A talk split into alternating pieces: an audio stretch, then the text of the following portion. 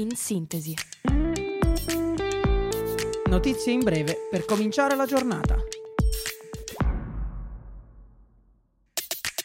Buongiorno a tutti da Radio Yulm, io sono Diadora e questo è In Sintesi, il podcast dedicato alle notizie del giorno. Mosca condanna il dissidente Karamurza a 25 anni. L'oppositore è stato processato per tradimento per le sue critiche alla guerra e condannato alla reclusione in un penitenziario di massima sicurezza. La Russia sarà libera, ditelo a tutti, ha urlato in aula il dissidente dopo la lettura della sua condanna.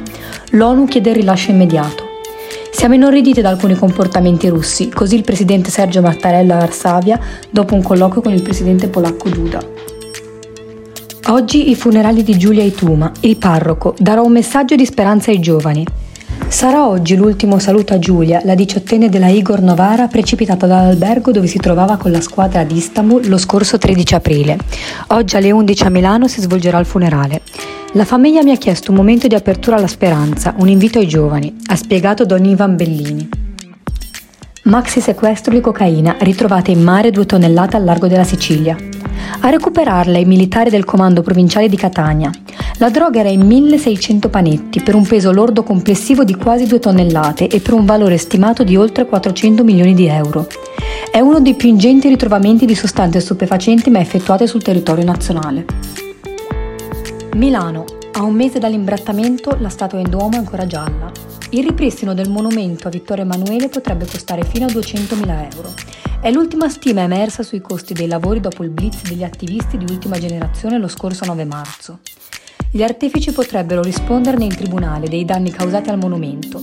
Il sindaco Sala ha parlato di sfregio alla città. Sport. Lazio. Immobile salterà almeno due partite per infortunio dopo l'incidente. Dopo l'incidente stradale avvenuto domenica mattina, l'attaccante biancoceleste salterà sicuramente i match con Torino e Inter per via del trauma alla colonna vertebrale e la frattura composta ad una costola destra. Accertamenti in corso invece per chiarire la dinamica dell'impatto tra l'auto del calciatore e il tram. Tornerò presto, così su Instagram Ciro Immobile. Ora passiamo alle notizie d'Ateneo. Rassegna cinematografica sul tema della violenza sulle donne.